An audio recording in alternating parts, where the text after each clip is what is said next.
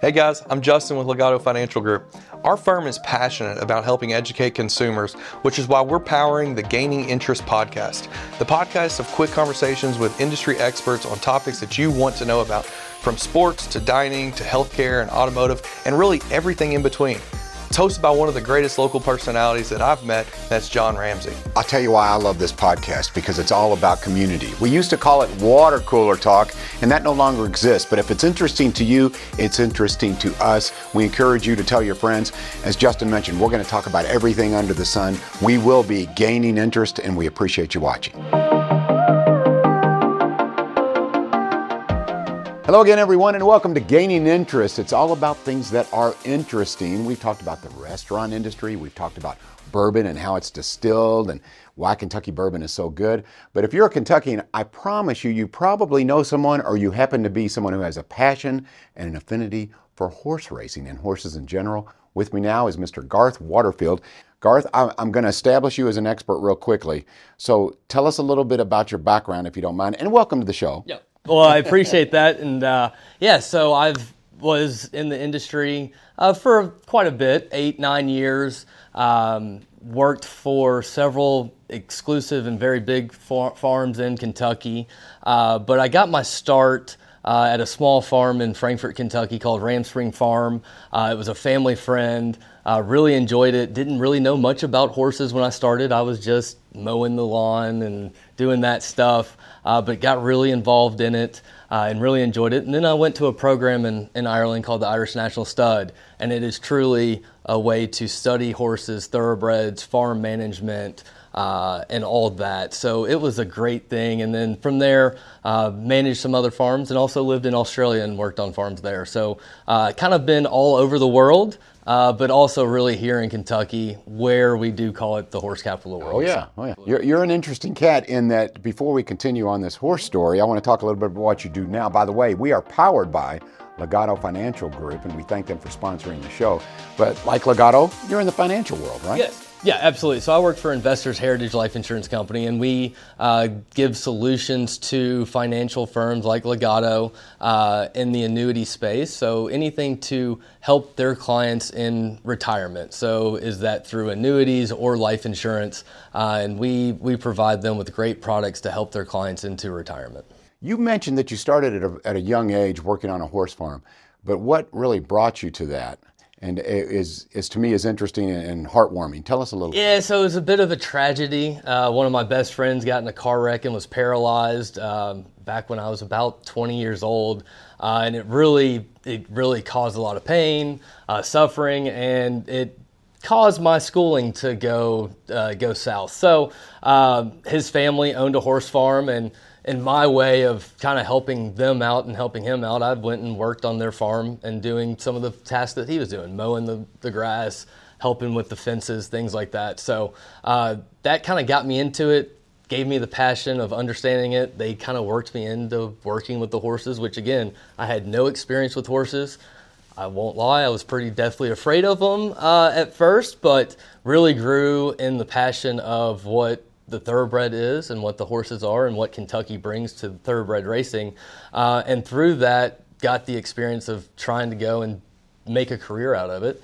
Uh, so I went to the Irish National Stud, and that's where I got gained my knowledge uh, and my passion, and uh, kind of moved on from there. So let's talk about that a little bit because your history and the history of horse racing in general does a lot of it originates in Ireland. Absolutely. So you're an international horseman. So tell me a little bit of difference and why the philosophy is important. The difference in Ireland and Kentucky and the way they do things, and why would a guy from Kentucky say, "I need to go to Ireland to learn"? Yeah. So you know, historically there wasn't really any kind of training or um, you know programs that really trained you on all aspects of the thoroughbred. So from when they are born up until when they get to the racetrack.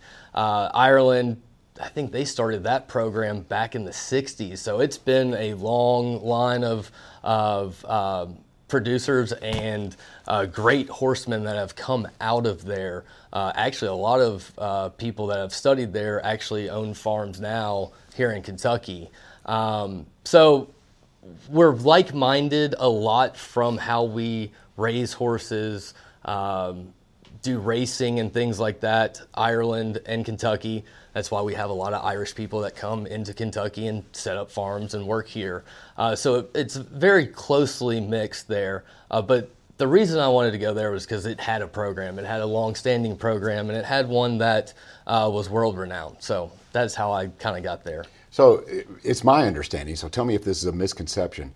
It's my understanding that the reason we have problems sometimes with younger horses here is we train them to be fast very quickly and they take their time a little bit more in Europe and in Ireland. They bring them along slower because when you're stressing out a, a, young colt or a young filly, it is hard on the bones and the tendons. Is you're shaking your head? Yeah. So Garth, that's it true. It is. It is true. It is true. And you know, our our training is a little bit different than theirs too. Uh, like you said, they kind of coax them along and take their time. We are different. We want we want every horse to win the Derby. So you got to start them early. You got to start them at two. Uh, you know, the Derby is for three year old horses, so you got to get them there and ready to go to the Derby. That's the goal. That's what everybody wants is to win the Kentucky Derby. Um, so, you know, they do take their time. That's not, you know, they do have big races around three year olds, but they're not always wanting to win those. Um, you know, their training also is done completely different. We train all of our horses on the track. So if you're racing at Churchill, you're training at Churchill. There, they have farms specifically built for just training. So their trainers own their own farms and they have their own training tracks, their own stables. So it's a completely different uh, training world there. Interesting. So we mentioned Ireland. Of course, mm-hmm. here in Kentucky, they have fantastic programs. Absolutely. But you also have some training, some education that happened in Australia. Yep. The, yep. the land down under. So I, I, do not associate Australia with horses, but you say unbelievable. Unbelievable. Right? Unbelievable. So they're ones that want horses to go fast too. So their biggest race is a two year old race called the Golden Slipper. Uh, so they want to train those horses up fast as well. But they're a little bit different. You know, they're uh, here in Kentucky, we stable our horses. Uh, they're coming into the stalls every day, uh, getting fed, getting checked. In Australia, they are treated as herd animals out in the field constantly. Um, so they really, in my opinion, grow a different horse. They grow bone. Uh, because of them being outside roaming and things like that. Uh, it's just a different world. Again, they do the same thing. Uh, some trainers have farms, other trainers train on the track there. So it's kind of a mixture between European and American racing. Uh, but they also get really good stallions coming from Kentucky shipped down there. So it's a different hemisphere. So you got the southern and northern hemisphere. Our breeding season is January or February to June. Theirs is opposite. So our stallions that are here in Kentucky get shipped down south uh, for the second part of the year to breed their mares there as well. Wow. So it's a it's turned into a world industry in the last 10 to 15 years. Pretty obvious to me. You're, you're a great resource. So let's talk a little bit about, you've already mentioned, like you mentioned breeding, and mm-hmm. I know, I can tell that you know a lot about conformation. Mm-hmm. So I think it's interesting, we go to these horse auctions. What does someone look for, like you, if you're looking to purchase a, a stallion or a filly, what do you look for in a horse other than conformation? Because to me, they're all beautiful animals. I look at someone who doesn't know and I go, wow, these are just beautiful animals. But there is slight differences, I would assume, Absolutely. that you're looking for. So what are you looking for? Absolutely. So, you know, as I always like to say it, you're looking for an athlete. Just like any other athlete in basketball, football, you want to look for an athletic type of horse. Um, so, you know, it every person that is trying to buy a horse is looking for something different. They have their own needs. Uh, they may say, if I'm an owner of a horse, I like running my horses distance. I like running my horses on the turf. I like running sprint races. Um, it also comes to the breeding. So the stallion is very conducive of producing a sprinter, a long runner, uh, things like that also the mare. So it, it uh, there's a combination of bloodlines and things like that. But for me, it's always an athletic aspect. Uh, when you're at the sales, they will walk for you when you're there. So you're trying to see how athletic of a walk they have. You're trying to see the balance of the horse. Are they very balanced from front to back? Uh, conformation on the front end. You know, are they toeing out, toeing in? Are their knees crooked? Are their ankles crooked? Um, a lot of that also mental capacity. Are they mentally there? Are they not space cadet looking all over the place, kind of freaking out? Um, so it's it's it takes a lot, and it also again it comes down to what is your preference? What have you seen? in the past of your history of buying horses, what has worked for you? And it's all different across the board. Okay, I'm, I'm going to seek a, a, kind of a personal agenda here. And I think folks who are watching this, by the way, thanks again to Legato Financial. Really appreciate sponsoring Gaining Interest. But okay, if I go to the racetrack, and this is, I know this is really simplified, but you mentioned a horse that is looking around and doesn't seem very focused. What should I look for when they're doing the parade or they're in the stall, or if I see this horse on, what should you look for prior to a race? Can you is that is that too simplified? I mean, no, no, absolutely. It's something I look at uh, all the time. Um, you know, let's go to that aspect of looking around and things like that. You'll see horses that have blinkers on, so it's the mask with the little cones. That really focuses a horse, so they're not looking left or right; they're focused uh, straight ahead. So horses, because they're herd animals, uh, they are you know, historically, predators are coming after them. So their vision can really look kind of behind them quite a bit, even when they're looking forward. So those horses that are kind of space cadets, is what I like to call them, uh, those blinkers really kind of focus them. Uh, other things to look about, you know, this is kind of a uh, thing for me, but if, uh, if a horse is going to the bathroom prior to going to the gate.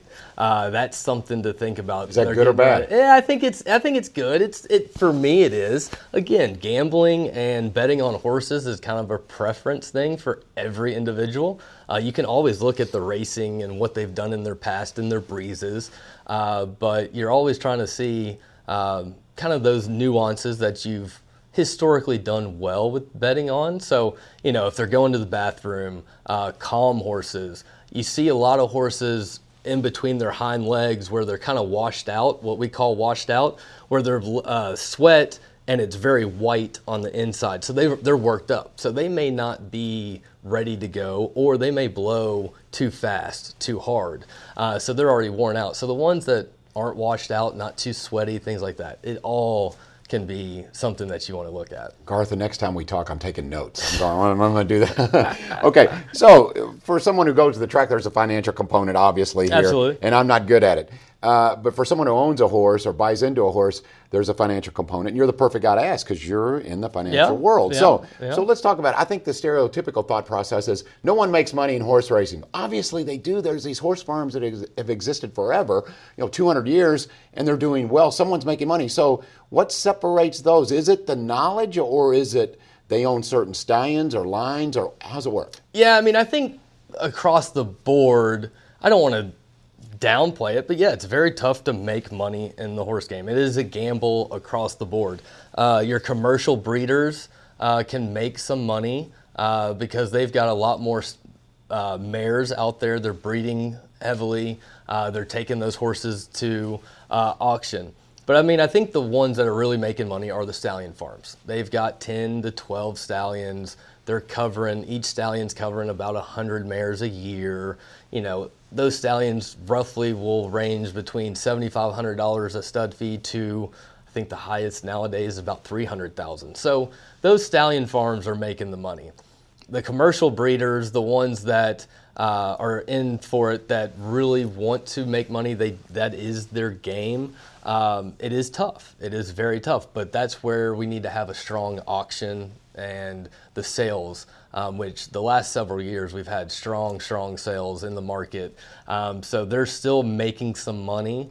Uh, it just it's tough to do, you know. And I always joke, how do you make a million dollars in uh, the horse industry? You start with two. So um, it's one of those things that it's a tough thing to do. Um, it's a lot of fun, and I think that's the biggest thing. It's it's a interesting and fun thing for these uh, people that are in it. it so, really so making money can it can be accomplished. It can be. It, It can it- be. it is tough.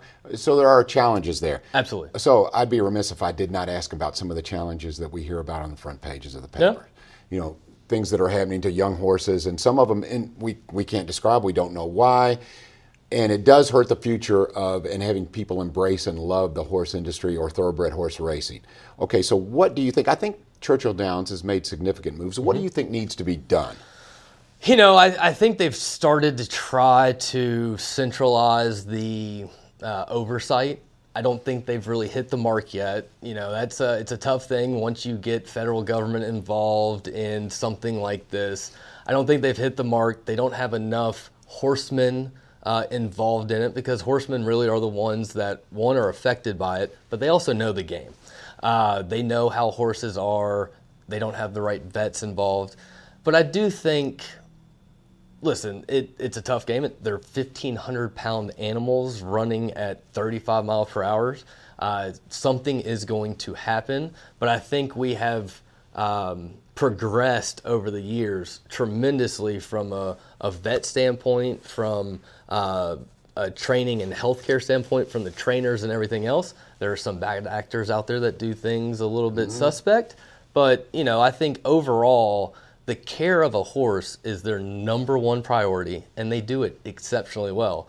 Um, if you go onto some of these horse farms, you will see that they have better houses or stalls than most people in America. So they treat these people and these horses unbelievably well. Uh, yeah, I, and I believe that totally. But perception is reality, oh, and yeah. there and there is this perception that hey, these horses get drugged up and they're jacked up, and you know there's all these different kind of drugs. Not true.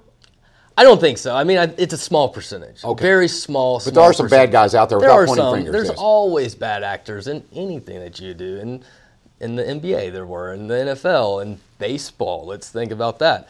There's always going to be that aspect of how do you get ahead? How do you get to beat that horse? But overall, 99.9% of the trainers are clean. They want to do it the right way. It's just a small one. And unfortunately, we've had a few of the big names have come up in that. So it does bring it to the forefront a little bit more. Yeah, something that's been not controversial is, is it's unquestioned. People love horse racing here mm-hmm. in the state of Kentucky. And I'm curious your thoughts about gambling, though, remains controversial. What is the allure? To me, it is that there is this almost human aspect of this. I've got a live man on this horse. Uh, you know, I mean, an athlete. I've got an athlete that he's riding, and anything can possibly happen. What do you think the allure is? Why, rather than just pulling that arm, pulling that slot machine? Why do people gravitate towards horses? I think it's the thrill of it. You know, you you hear the thundering hooves coming down the racetrack. Uh, it's just the thrill of it being uh, there. The aspect of um, it's, it's, a history, a long history since the 1800s of horse racing. So, you know, for me, I, I like gambling here and there on a lot of things, but it's a lot more fun to be in person at the racetrack and hearing those horses come by and thinking, "Oh man, I'm, i just got those four coming across in my superfecta. That's awesome." uh, now, superfecta is very tough Uh-oh. to hit, but you know, it's it's one of those things. I think being there, the thrill versus just pulling a slot and seeing numbers go by. So yeah, and a lot to be said for tradition. We always think of the Kentucky Derby, but you do tend to dress up a little bit when you oh, go yeah. to the track. You know it's going to be social. There's that time between races when you can talk and go over the you know see the workouts and yep. it's it's it's just it's fun. It and is. people who don't understand it once they experience it, I think they kind of get it. They do, they do, and I you know I've had the experience or the the pleasure of bringing people into the horse industry from a uh, aspect of of racing. Took probably about eight people to the Derby this year that had never once been to a race, and their first one was the Derby, and I think I got them as uh, horse fans hooked from now on because they were texting me uh, for the Preakness and for the Belmont. So, you know, it's one of those things where if you haven't experienced it, uh, you kind of maybe bat an eye on it, but once you get there, once you see it, you're like, oh wow, now I understand why it's such a love yeah. and things like that. So, you know, it's it's a, a lot of fun. Yeah. I always have enjoyed it. Yeah, and now we know why the Tom Brady's of the world come back every year yes. because you get hooked on it. Yeah. You do. You okay, do. so we talked a little bit about horse racing, or a lot of bit about horse racing, but there's the horse industry so much more than mm-hmm. that. I mean, there's you know saddlebred horses, and of course thoroughbreds, etc. There's the veterinarian side of that. So you're probably much more in touch with the whole infrastructure that it takes to have a horse farm. Talk a little bit about careers and okay. and other things that you can do in the horse industry. Yeah, absolutely. So again, like I said, I was a farm manager for several years. So um, really, it starts on the horse farms. That's where thoroughbred racing starts. So you know, there you're you're raising foals, you're raising babies to become uh, uh, that that Kentucky Derby winner, hopefully one day. Um, so really, it starts there. You're caring for the mares, you're caring for the babies, you're caring for yearlings. Um, within that, you have grooms that really are the day to day cleaning the stalls, taking care of the horses. You've got the management that oversee, uh, make sure that the horses are properly cared for. Uh, if there are injuries, you're taking those. Then you do have the vets come in, and they're there daily uh, working on mares and things because uh, to breed them, you have to. Um, give them scans and make sure that they're in full and make sure they're in heat and things like that. So it's an, a big aspect. Um, now, when it comes to the babies, you've really got to uh, treat them as they're trying to become that athlete. So you're giving them the right proper feed and things like that. Um, so that's one aspect. Then you go to the the sales, and that's a whole different group uh, of people, which are called consigners, and they have people that care for the horses and show them and take them to the sales ring. Uh, and then you have the buyers that come in and the horse owners that come in and, and buy and purchase those yearlings. Um, so that's one aspect. Then you get to the racetrack. Uh, and then you've got the trainers and all the people that take care of them, the hot walkers, which are the ones that are walking the horses after they train, after they run in a race, um, and obviously the trainers. Um, then you've got, you know, well, within that, you also have the people that care for the racetrack. So Keeneland and uh, Churchill have all those guys that are driving tractors around and things like that. So there's a huge amount of people that it takes. And then after the racetrack, you go back to the farm. So your your Kentucky Derby winners, your big time uh, male horses, your uh, stallions go to the farm and they start breeding. And then those mares that uh, raced on the racetrack, they come back to the farm and get bred to produce the next uh, generation of horses. So it's uh, it's a great aspect. And in Kentucky, we uh, employ quite a lot of people yeah. around that industry. That's what I was going to say. So you've made it very apparent. Economically, horse racing is good for the state of Kentucky. That Absolutely. ancillary effect, those surrounding jobs that are involved with horse racing. So hopefully we keep it good and healthy here. What What are your thoughts on that as far as moving forward? Um, are we are we going in a positive direction now with some of the corrections and checks that we're having with Churchill Downs and other tracks? I do, I, I, I do. Um, I think there's always room for improvement. Um, you know, if you watch the Breeders' Cup uh, this year, they had some some issues with the vets uh, scratching some horses that they believed were unsound, but they were not. They truly were not unsound. Um, you know, they were European horses, so they spent a lot of money to bring those horses you over. You can overcorrect, is what you. You yeah. can overcorrect, and you can be very too overcautious because mm. you don't want a horse to break down. Now, you know, in Europe, they have a very strict uh, guidelines from that. You know, there's no doping, there's no medication whatsoever, and if you get caught over there, you're banned a very long time. So you know, those trainers that are coming to a race over here, they they're bringing a horse that's sound. They're bringing a horse that's good because they don't want to mess it up. Um, so you know, I think we still have a ways to go. I think we're on the right track. It's just got to get refined. Just like anything uh, that you try to bring regulations into any any industry, you need to work through it and refine it. But you have to have the right people involved. And I think they'll get to that and get the right horsemen involved. Okay, so on a much lighter note, you go to the track, you're bringing someone who's not familiar with, you know, how to bet, etc. What, what do you tell folks? Do you, do you like, like some people to say, well, bet on the gray horse, or I, I like chestnuts or bays or whatever? What do you, what do you tell someone? Yeah, it's an interesting thing. It's one of those that I kind of laugh about, but it is. It's one of the superstitions people have. Um, you know, you're always going to have more bays than chestnuts and grays, but I've always said bet a gray on a rainy day. So I think if you bet a gray horse on a rainy day, you'll be pretty good. You'll good be pretty takeaway. good. Yeah. Good takeaway. Uh, we haven't talked much about jockeys. How much, when you're looking at a horse, it's breeding, it's speed rating, all this stuff you're looking, how much do you look at the jockey and go, okay, this guy know this this is a good distance for him, or do you do you analyze that too, Garth? I, I don't analyze it from a distance standpoint, but I do analyze it as a jockey. I mean, there are the top rated jockeys that you know, you know, Pat Day back in the day, uh, Gary Stevens, uh, Jerry Bailey. Those were always ones you wanted to bet. Nowadays, it's I Irad Ortiz um, and a few others. So you know, jockeys are on the good horses, the ones that are on the good horses are on them for a good reason because they win races, they know how to ride a horse. Um, so yeah, jockeys come into play quite a bit, and trainers do too. Let's let's be honest. If there's a good trainer, you're gonna go bet that one probably as well. Garth, is there a horse that has a special place in your heart? Maybe you worked with them, maybe you won some money on them. I think everyone has a memory at the track. You may have more of a personal memory because your involvement with the farm, with an actual horse. Yeah, so actually, the one that really comes to mind, well, there's two, but I'll go with the first one, Tonalist. So he's a stallion right now. He won the Belmont and I can't remember the year, which I should I should remember the year. Uh, actually, no, it was well, I'll think about that, but I can't think of it right now. Tonalist won the Belmont, um, and he actually was on the farm that I was farm manager. I foaled him out of his mother uh, one early, early, early morning, um, and he actually was very sick. So he had renal failure early on in his life in the first uh, year or first week of his life. Uh, we coaxed him along, uh, saved him. You know, he was a very big horse. He was about 149 pounds when he was born, which is massive. Uh, and he is a big horse right now. He's by Tapit, which is a great stallion. Um, so, you know, for me to have hands on a horse that won the triple, uh, a triple crown race, unbelievable. Couldn't do it. And then one horse that I owned uh, in a pinhook venture. We bought him as a uh, bought her, sorry, as a weanling and sold her as a yearling.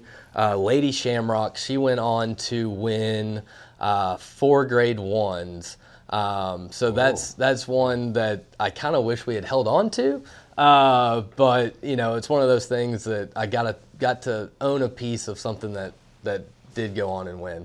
And Tonalist won it in 2014. Well, I, I would say that's that's high level. That, you yeah, know, you're well, talking. Yeah, you're talking about that. some horses who have achieved. That's, that's that's really cool. I love those stories.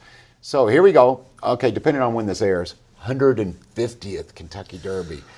It's a big one. Okay, so yes. how excited should we be about that? I mean, I think uh, you know when you look at things that we are proud of in Kentucky. When I opened, I talked about you know the restaurant and you know how many foodies we have in town and great restaurants, and then bourbon, of course, but Churchill Downs and the Kentucky Derby. It is something to be proud of. 150 years. It is. It's it's pretty crazy to be honest, um, and especially to see the transformation of Churchill Downs over the years. I mean, they have really embraced the Derby. They've grown it. You know, I think it keeps getting bigger and bigger. And you know, if you're not there on a Derby day, it is massive and it doesn't look like anybody's there when it's a normal race day. But 150th is huge. Um, I think it's going to be a great one. I hope that we have a good field of horses for it. I hope it's going to be an exciting race. I think it will be. It always is. Um, so I'm looking forward to it. Um, and it should be a good one.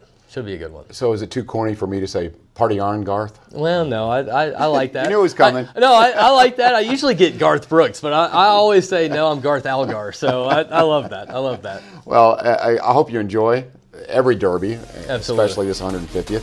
Thanks for all the knowledge. You don't mind if I put you on speed dial when I'm at the track? Yeah, hey, what do you Go think? For it. Will you help me out? Yeah, right. no doubt. Appreciate that. Once again, Garth Waterfield. Uh, Gaining Interest is the name of the show. It is a podcast that is brought to you by, sponsored by, and powered by Legato Financial Group. We'll see you next time.